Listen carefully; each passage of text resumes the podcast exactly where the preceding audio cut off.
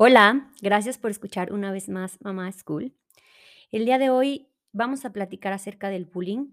Es un tema que la verdad me interesa mucho darle difusión porque creo que como sociedad, como papás, como maestros, podemos hacer mucho más al respecto para que todos estemos enterados de cómo identificarlo, cómo podemos ayudar a nuestros niños, cómo podemos estar al pendiente de las señales de si está pasando en nuestros hijos alguna situación de bullying.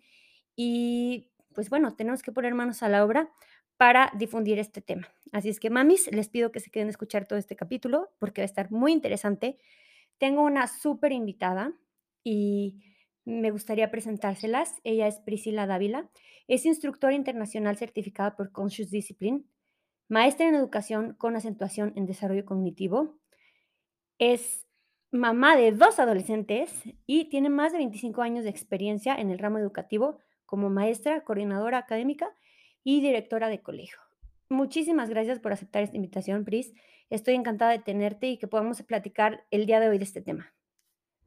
Muchísimas gracias por la invitación. Encantada de estar aquí hablando de este tema que me parece relevante y además me apasiona. Muchas gracias a ti.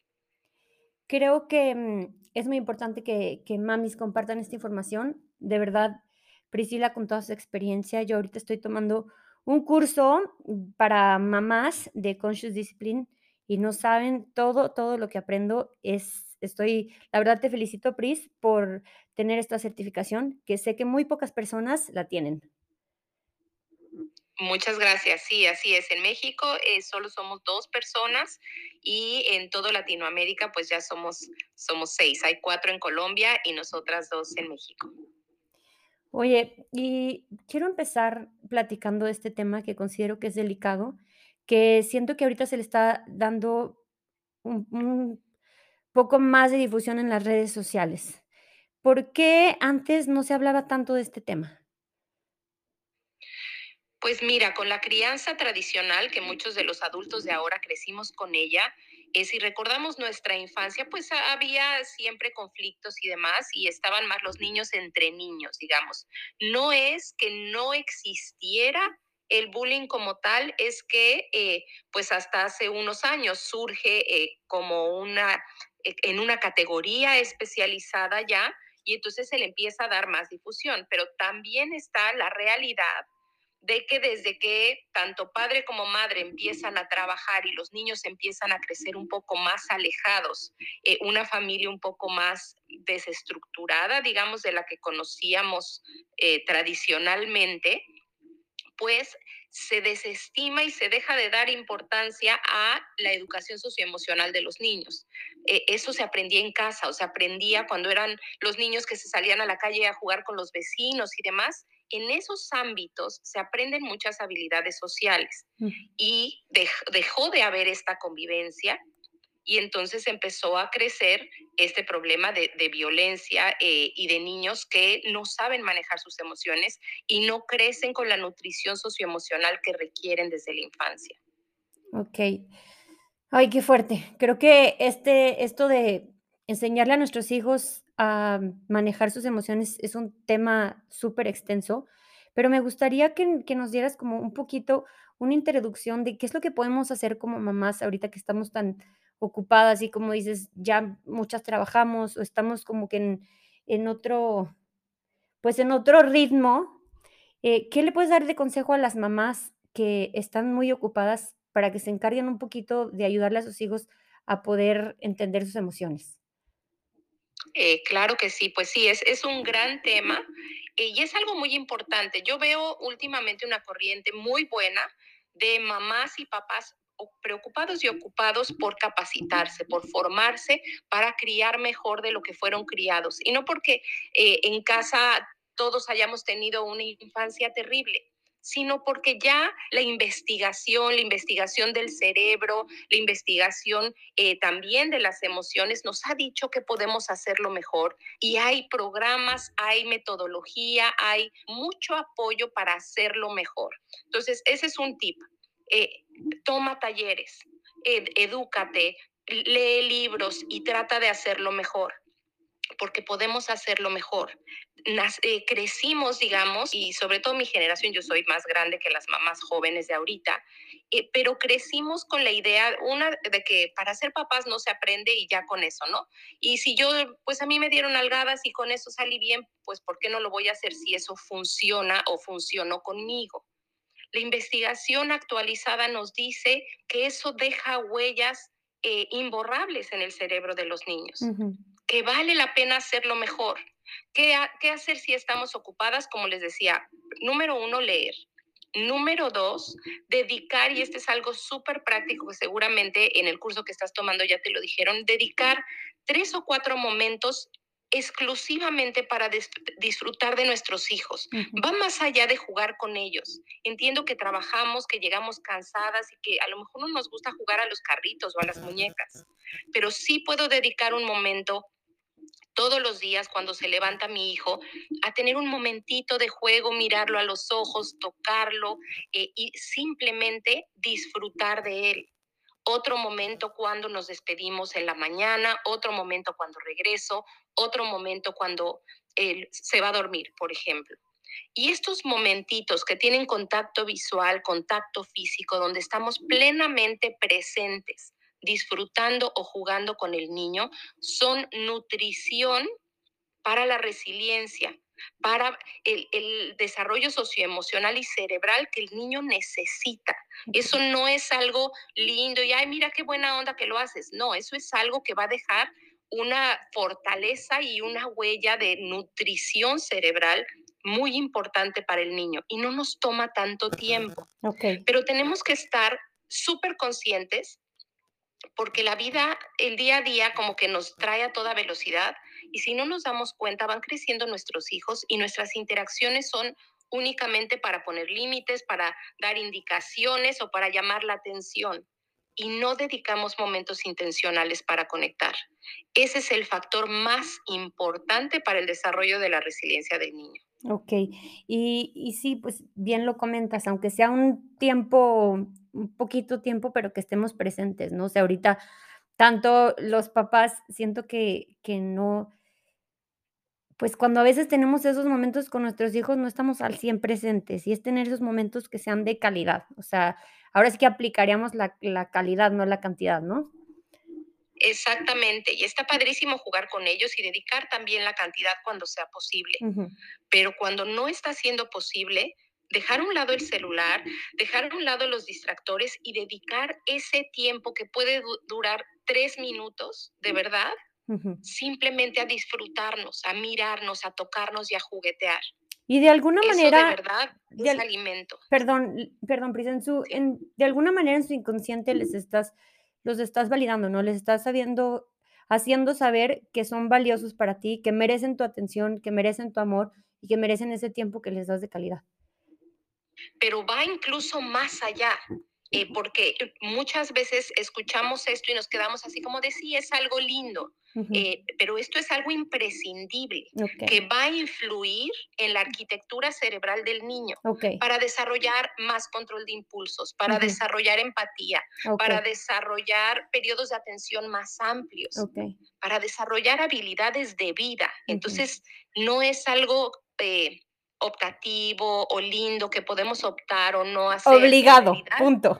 Sí, es algo que el niño necesita, es nutrición para su cerebro y para su desarrollo. para su, para su buen desarrollo del cerebro. Ok, oye, y en... en- Y me falta otro tip. Ah, dime, el dime, dime. tip, El tercer tipo. el tercer tip que tenemos que estar muy conscientes es en nuestro lenguaje. Muchas veces, eh, y lo vi como directora de colegio, eh, se usa, usamos como adultos la palabra bullying muy a la ligera y entonces fomentamos que nuestros hijos estén poniendo su atención en eso y hablando más de eso y generando ambiente de descalificación, de exclusión y de ansiedad. Y entonces llega mi hijo y le pregunto que si Pedrito le pegó y le pregunto que cómo se portó mal Pedrito y solo enfoco a mi hijo y me enfoco yo en lo negativo.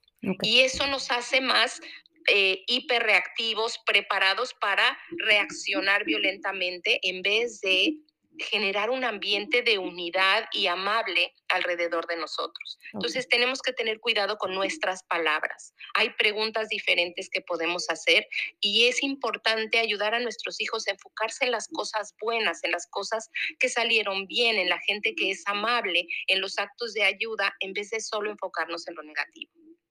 Me encantó. Este, creo que, híjole, a, a eso iba directamente ahorita en mi siguiente pregunta como papás, ¿hay alguna forma que nosotros nos expresamos inconscientemente que fomentamos o influenciamos a que nuestros hijos puedan ser tener conductas como el bullying? Sí, como papás y como maestros tenemos una responsabilidad muy grande. Como papás, por ejemplo, eh, si tengo dos hijos, yo tengo dos, ¿no? Y se empiezan a pelear y uno le pega al otro. ¿Qué hacemos normalmente? Nos vamos con el, con el que pegó, puedo tener al otro llorando en el piso, pero si el que pegó se echó a correr, yo voy a correr detrás del que pegó. Eso le enseña a mis hijos que yo valoro más, le doy más valor a la agresión que a la seguridad. Como papás, empiezo con la víctima. Aunque se haya ido corriendo el que le pegó, primero voy al que le pegaron y le digo, ¿te gustó que te pegara? Si, si hay algo de seguridad, primero atiendo lo de seguridad, por supuesto, si se lastimó. Pero si no pasó nada, primero llego, oye, vi que vino tu hermano, te arrebató el juguete y te pegó, ¿te gustó? Y no suena obvia esa pregunta, sabemos que no le gustó, pero cuando yo le digo esto a la víctima, sea en el salón de clases o en casa, como lo estoy eh, escenificando ahorita, le estoy enseñando a la víctima a encontrar sus límites y a encontrar su voz asertiva, porque después del te gustó va a venir, dile, no me gusta, que me arrebates las cosas y que me pegues. Cuando quieras algo, pídemelo. Y entonces le estoy enseñando al que fue la víctima en esa circunstancia a ser asertivo y a ponerle límites a los demás. Okay. Y después voy a ir con él, en este caso le llamaremos agresor, no es que sea un agresor, pero el que agredió, y le voy a decir, estabas muy enojado de que agarró tu juguete y no encontraste las palabras que decir y se lo arrebataste y le pegaste. No puedes pegar, pegar no es seguro, pegar lastima. Cuando te enojes, puedes decir esto, o cuando agarren tus cosas, puedes decir, pídeme las prestadas, y les voy dando las palabras exactas que usar para resolver esos conflictos. Eso se llama enseñar habilidades. ¿Para qué? Para que a la próxima sepan hacerlo mejor. Pero el tema es este porque me ha pasado muchísimo, porque también doy asesorías a papás, que es que lo intenté y pues sí me escuchó y sí lo hice, pero luego a la siguiente lo volvió a hacer igual. Yo les pregunto, ¿cuánto tiempo nos tardamos en aprender a caminar? ¿Cuántas veces nos caímos al aprender a andar en bicicleta? ¿Cuántas veces hicimos los trazos mal cuando estábamos aprendiendo a escribir? Las habilidades sociales también requieren práctica, también nos vamos a seguir equivocando pero la práctica es la que hace al maestro. Entonces, lo importante es que yo le invierta ese tiempo como papá o como maestro a intervenir primero con la víctima y después con el agresor y a los dos enseñarles algo útil. Okay, me Ese es para mí el tip más importante eh, que podemos usar como papás, además del que te decía anteriormente de estar vigilantes de nuestro lenguaje. Y por ejemplo, eh, tenemos una situación de que lo están molestando en el colegio, tú no le estás viendo. ¿Cómo le, cómo le enseñamos a nuestros hijos, además de lo que acabas de comentar, de darles su voz, em, mencionarles cómo se sienten, porque a veces cuando ellos están chicos, pues no están en, todavía no saben expresar sus emociones. ¿Cómo les, les podemos eh, enseñar a poner esos límites? Eh, eh, se enseña en casa y se enseña con las situaciones que suceden en casa.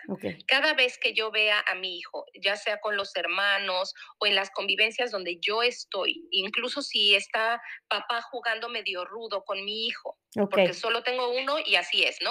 sí, sí. Voy a estar vigilante cuando su cara diga, no me está gustando, y sus palabras no lo están diciendo o medio sigue medio jugando, pero se ve que está incómodo. En ese momento, tu cara me dice que no te está gustando. Cuando ya no te gusta el juego, dile, ya no, papá, ya no me gustó. Y entonces le voy enseñando a poner ese límite. Siempre eh, mi intervención es te gustó. ¿Para qué? Para hacerlo consciente de su, de su lenguaje, de su cuerpo, que su cuerpo mismo le empiece a hablar. De, después empiece él a darse cuenta, oye, mi cuerpo ya me está diciendo a mí que esto ya no, uh -huh. y entonces tenga las palabras para decirlo. Okay. Y también necesito yo respetar cuando él me diga que no. Y ese es un tema que como papás también nos cuesta un poco de trabajo, okay. porque a todos nos encanta tener un hijo obediente, eh, que a todo dice que sí, Totalmente. Eh, bueno, es una delicia. Sí. Y cuando yo le empiezo a enseñar a decir que no, pues lo primero que va a hacer es ensayarlo conmigo. Uh -huh. Pero me va a decir, no me gusta que me sirva sopa, o no me gusta que me digas que ya me, me es hora de bañarme o es hora de dormir. Uh -huh. Así es, eso sí va a pasar porque el niño ensaya las habilidades primero con nosotros. Entonces no se trata de concederle todo lo que él quiere. Uh -huh. Ahí yo le puedo decir, mi trabajo es mantenerte seguro y una manera de mantenerte seguro es que duermas las horas suficientes o que comas nutritivamente o que te bañes todos los días. Eh, puedo contestarle lo importante es respetarlo, que sea una conversación eh, respetuosa y amigable para que él vaya aprendiendo y fortaleciendo su habilidad de ponerle límites a los demás. Wow, me encantó eso. Creo que es muy importante que, que nosotros como papás empecemos en nuestra casa, como tú dices, las habilidades y, y todo se va reforzando, ¿no? O sea, y sí, yo me doy cuenta que, por ejemplo, este, ahorita que estoy tomando el, el curso de Conscious Discipline, pues no te sale a la primera. Y obviamente si a ti como papá no te sale la primera, pues no me quiero imaginar tus hijos, ¿no? Que apenas están descubriendo todo ese camino de entender sus emociones. Y a uno como papá, papá o sea, de verdad, a uno como papá le cuesta trabajo explicar qué es lo que, qué es lo que, eh, qué es lo que sentimos, cuáles son nuestras emociones. No me puedo imaginar nuestros hijos que apenas están desarrollando esas habilidades.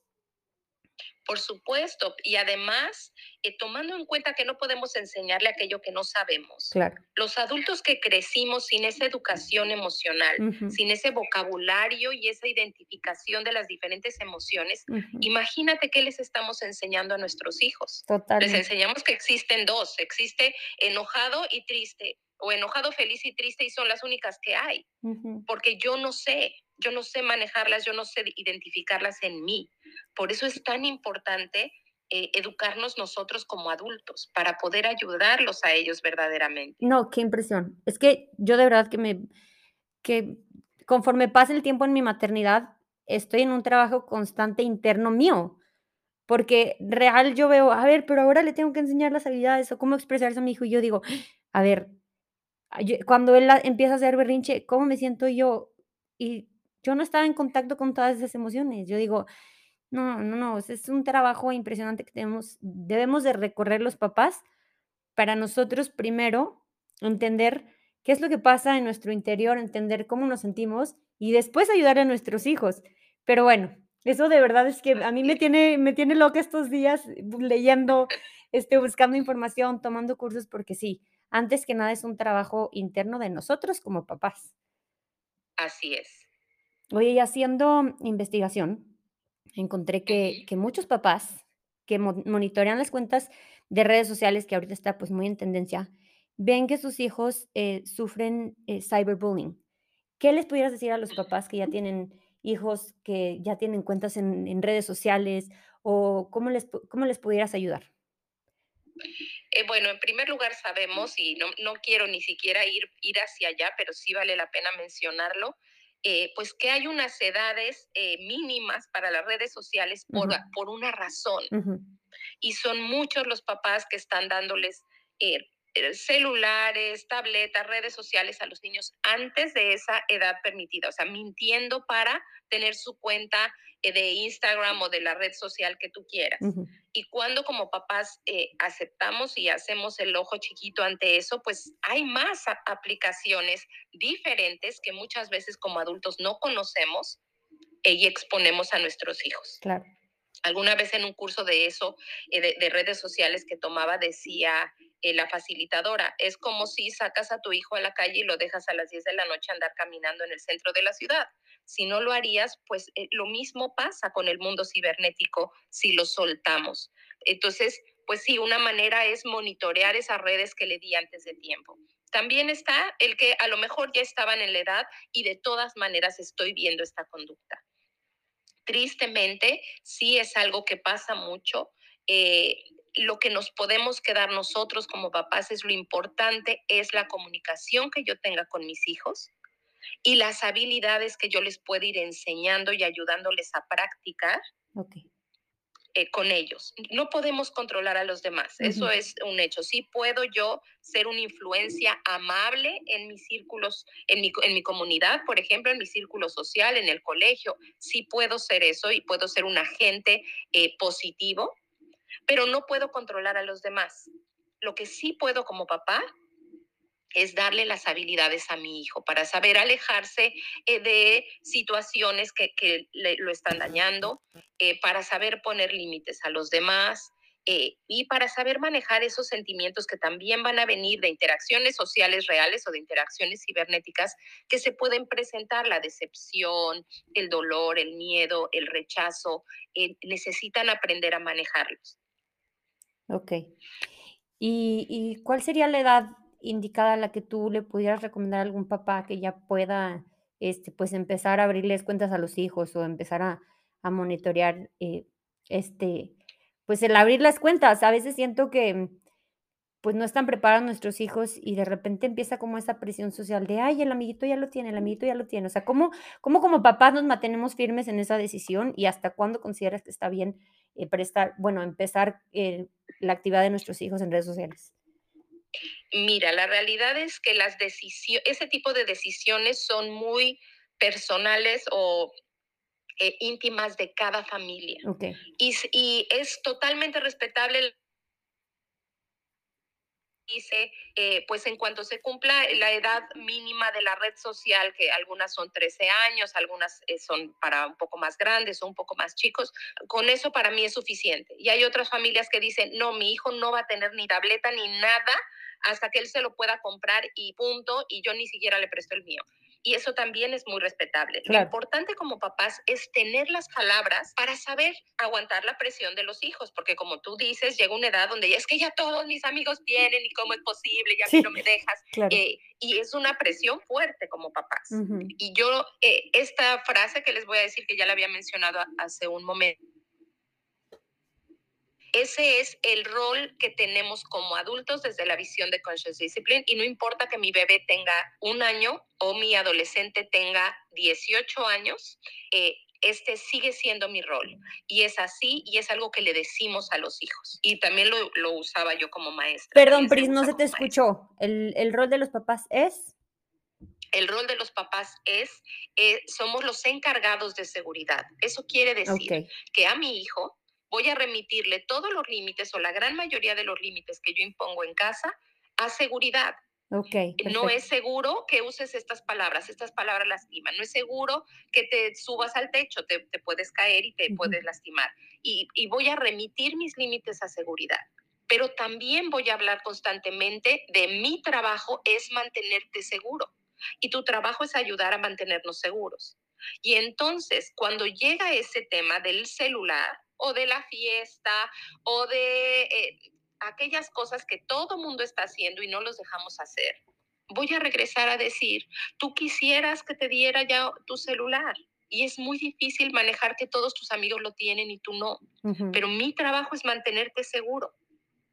Y yo considero que una excelente manera de mantenerte seguro es postergar el celular hasta que estés más grande y preparado. Wow. Y entonces lo remito a seguridad. Tengo que estar segura de mí misma porque de verdad nuestro trabajo como papás es mantener seguros a nuestros hijos. Y entonces esas cosas que no son seguras se convierten en nuestros no negociables. Y no tengo por qué enojarme ni responder agresivamente a la decepción de mis hijos de que no los estoy dejando hacer algo. Les ofrezco empatía porque es difícil que te digan que no puedes hacer algo padrísimo para ti. Justo te iba a decir, ponernos en sus zapatos, ¿no? O sea, ¿qué, qué, qué sentirías tú si estuvieras en esa situación? Pues sí, te frustra. Te, la verdad es que no, no estás obteniendo algo que te gustaría, que ves que tus amiguitos ya están en ese, en ese rollo y dices, a ver, sí, mi papá me entiende, pero estas son las reglas de mi casa, ¿no? Y exacto, y el, el mecanismo, digamos, el puente para llegar a eso es nuestra empatía real.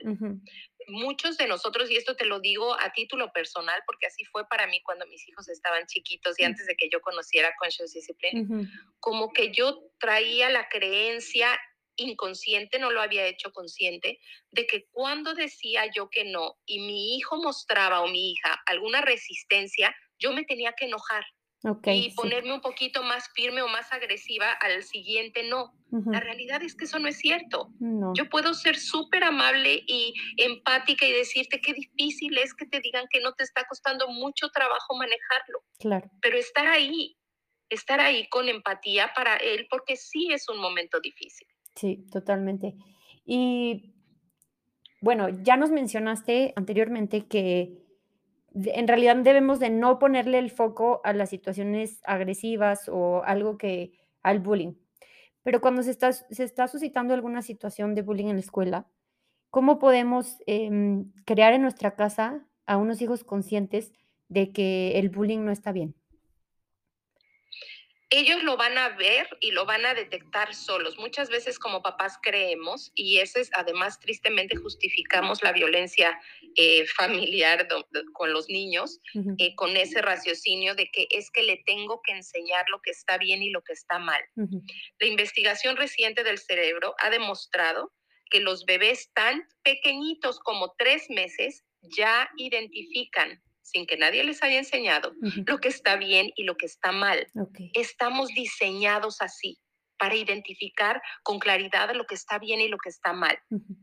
No debemos justificar nuestra violencia con, con eso. Y digo esto porque, de- y me vas a decir, ¿no? Pero entonces el bully, ¿de dónde salió? el cerebro empieza a cablearse, por llamarlo de una manera, de forma diferente cuando vive en un ambiente tan hostil que no sabe cómo manejar eh, ese, ese dolor. okey. Entonces, eh, es importante saber que mi hijo va a saber y va a identificar que eso está mal. Ujú, Si no, siento que no lo está identificando porque resulta que más bien es mi hijo el que está agrediendo, o el que se, eh, tiene episodios agresivos contra los demás cuando siente frustración o cuando se siente excluido, lo que sea. Necesito empezar a cablear ese cerebro, recablearlo, digamos, de otra manera. Y eso solo sucede con la conexión. Entonces, supongamos que mi hijo entra a la escuela y te, hay un niño que ya todo el mundo dice que es un bully y en realidad es un niño que tiene eh, mucha dificultad para manejar la frustración o eh, a lo mejor tiene un rezago de lenguaje y por eso se, se torna agresivo porque no tiene las palabras para expresarse.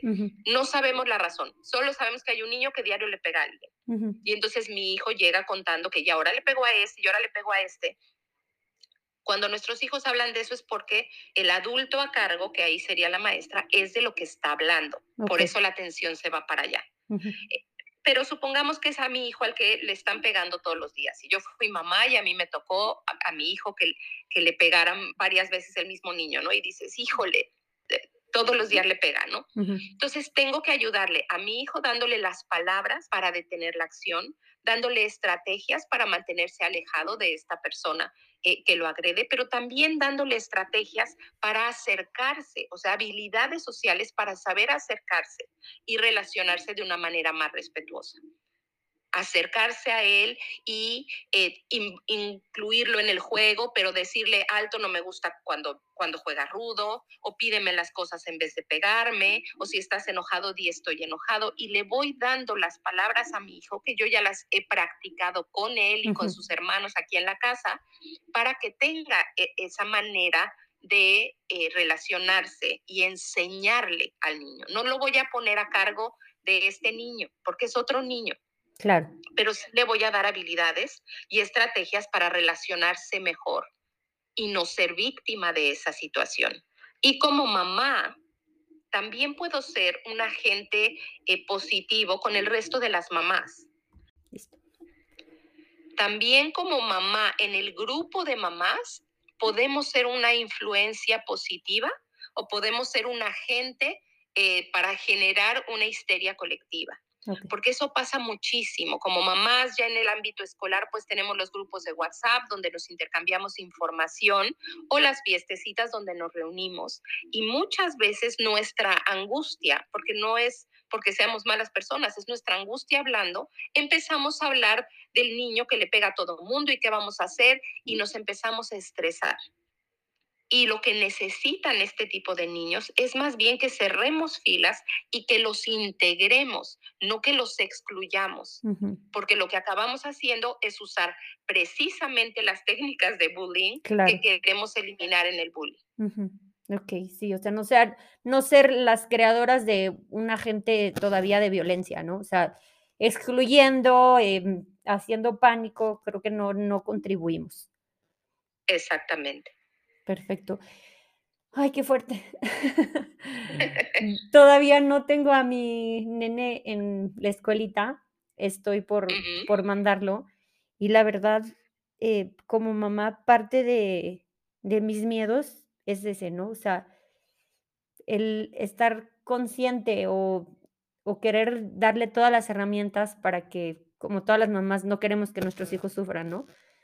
Pero es muy importante, como tú dices, que es lo que probablemente pudiera recalcar de hoy, es desde nuestra casa podemos enseñarles a que ellos pongan límites. Desde el juego con el papá, el juego con los primos, el juego con los hermanos, hay que estar muy al pendientes para empezar a enseñar en nuestra casa.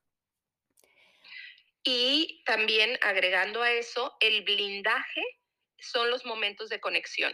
Lo que le va a dar la resiliencia para nunca ser víctima de un bully Ujú. son los momentos de conexión. Sí, que lo que dijiste es fundamental y obligatorio, momentos de conexión. Exactamente. Oye, y haciendo, algún research, encontré que la mayoría de los estudiantes que sufren bullying no confían en los adultos. O sea, la mayoría no va y le dice: "Oiga, Miss, oiga, nada". Que ellos preferirían que algún compañero los ayude a detener el acoso.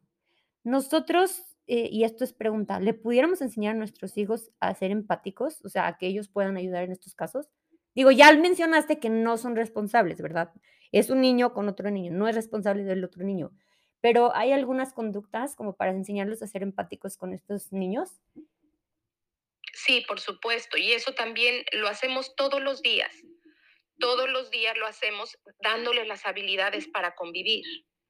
Eh, muchas veces, eh, y no sé si has visto ese meme que comparten mucho de que le enseñes a tu niño, eh, que antes les decíamos, no te le quedes viendo cuando veían a algún niño con necesidades diferentes, y que ahora más bien es, dile hola. En vez de estas técnicas de exclusión con las cuales hemos crecido, de no te le acerques, no juegues con él, de todas esas cosas no le ayudan. Se trata de darle las palabras para resolver. Y le podemos decir, así como tú sabes eh, decirnos a nosotros, alto, no me gusta esto, enséñale a él. Así como nosotros te decimos, pide las cosas cuando las quieras, di estoy enojado en vez de pegar o aventar algo, puedes decirle esto también a él, pero nada más. La empatía mi hijo la va a aprender cuando la haya experimentado.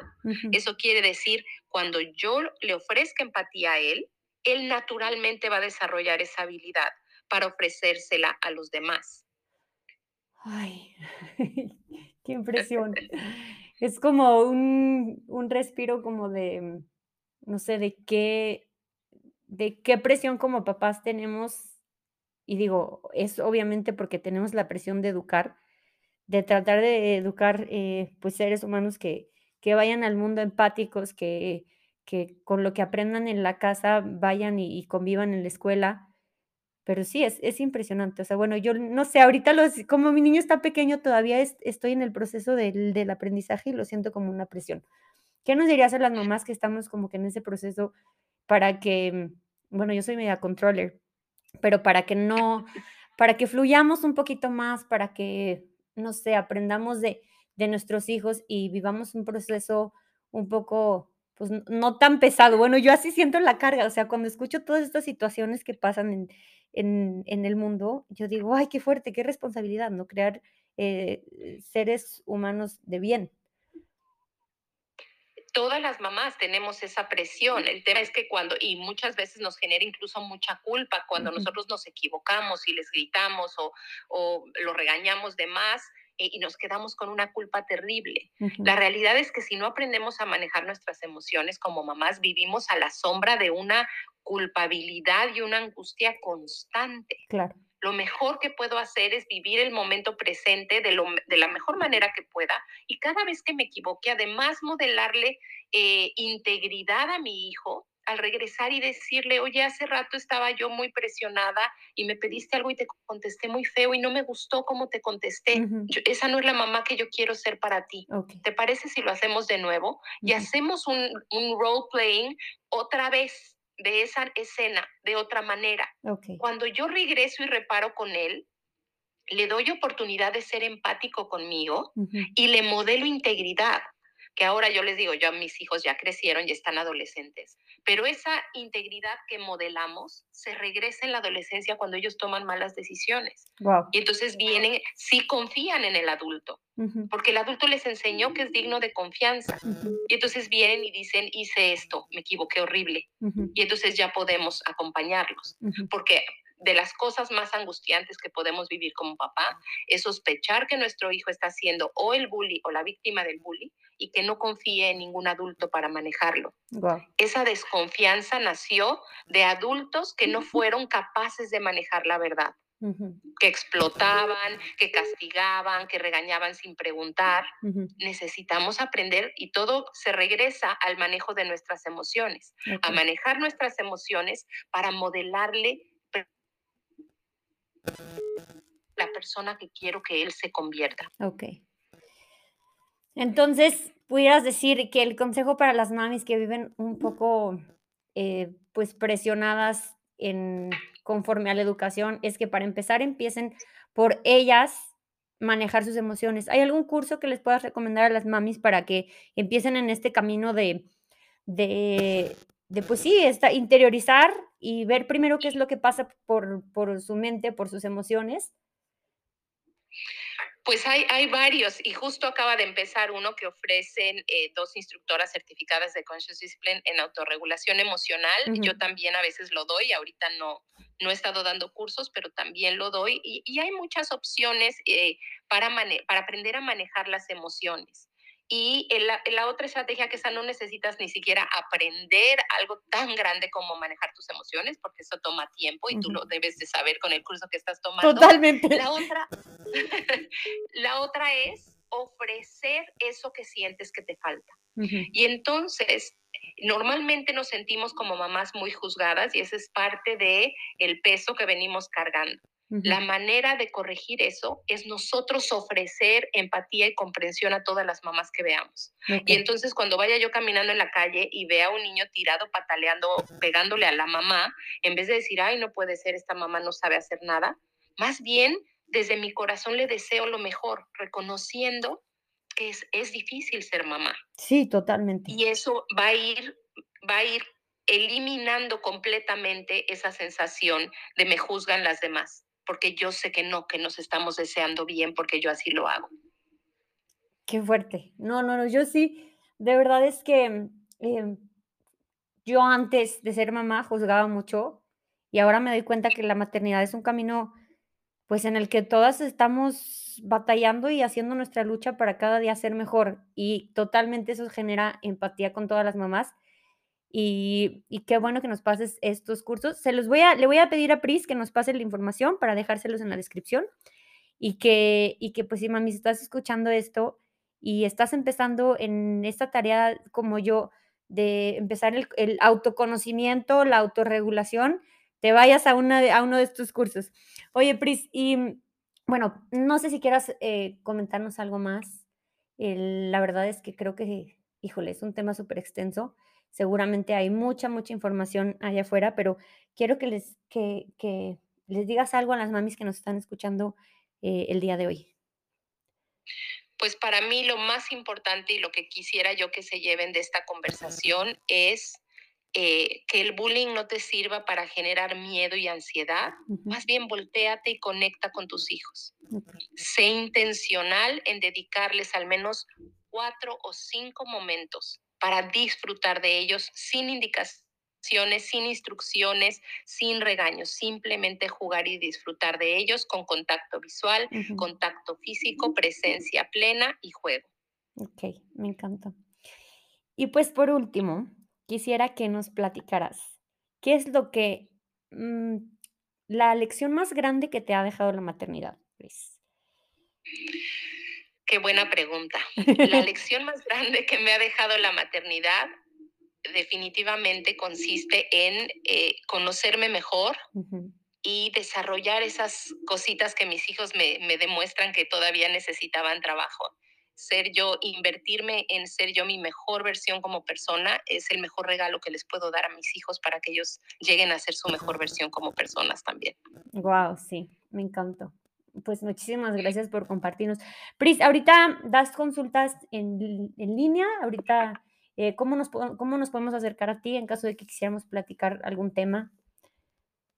Eh, sí, doy yo doy asesorías, yo no soy psicóloga, eh, Ujú. mi formación ha estado en educación y, bueno, ya la certificación y el ser mamá me dieron muchísimo más acervo para acompañar a papás o maestros. Ujú. Entonces, doy asesorías, las doy ajá, eh, por Zoom. Ahorita yo no estoy en México, entonces, eh, me pueden contactar, me pueden encontrar en mis redes sociales como, eh, Dejando Huella CD, C de Conscious y D de Discipline. Estoy en Instagram, en Facebook, en Twitter, y ahí en mi Linktree pueden encontrar, eh, un botón para mi correo. Puse ahí un video muy relevante del tema de bullying, que es la visión de Conscious Discipline detrás del bullying, es el primer botón.